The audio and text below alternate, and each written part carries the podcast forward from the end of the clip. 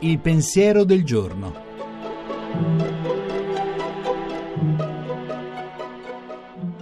In studio Monica Mondo, giornalista, autore tv.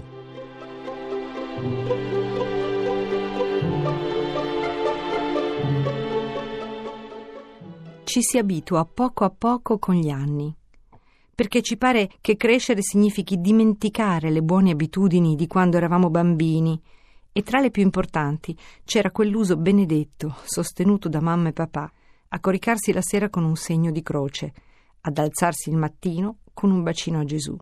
Cose puerili ci pareva, perché poi l'indipendenza, la libertà, le cose da fare, l'affollarsi di preoccupazioni che paiono più urgenti.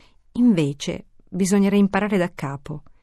E man mano che si cresce, man mano ci si accorge che puoi poco, sempre di meno, che le cose non possono andare come prevedevi, come forzavi tu, che sono infinite quelle che non comprendi, come infinite le paure e le incertezze. Allora bisogna riabituarsi a fissare lo sguardo a chi ci ha fatti e ci vuole, adesso. Basta un pensiero alla mattina e alla sera, come quando eravamo piccini. E tutto cambia, come cambia lo scorrere delle ore e dei giorni. Cambiamo noi.